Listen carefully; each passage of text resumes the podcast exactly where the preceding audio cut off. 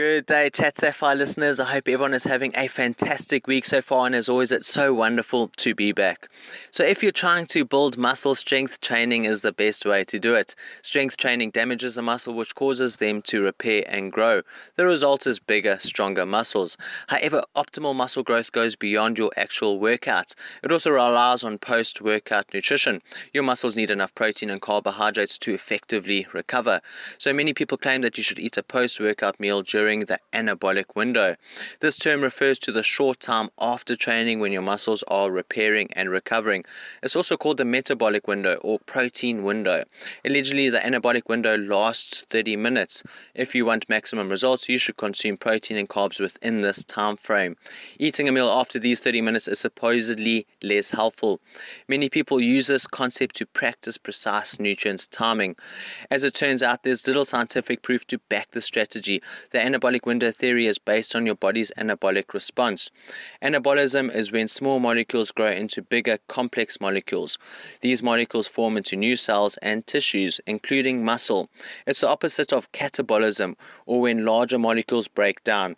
So, after strength training, your body is in an anabolic state. This involves a range of cellular processes that facilitate muscle repair and growth. These processes are fueled by protein and carbs.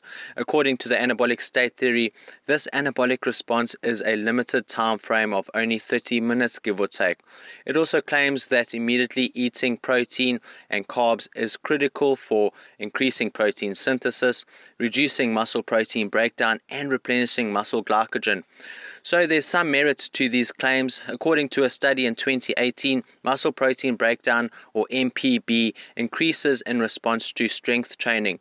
Muscle protein synthesis or MPS also increases, but to a greater extent.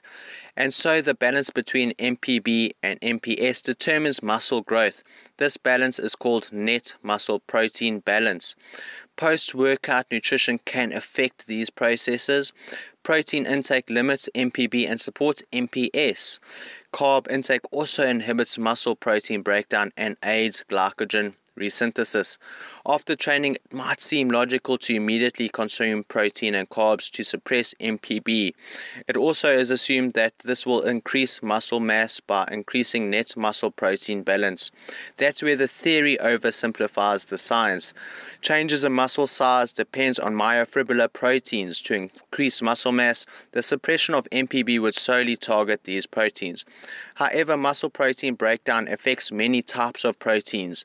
This includes muscle proteins that rapidly turn over or have been damaged.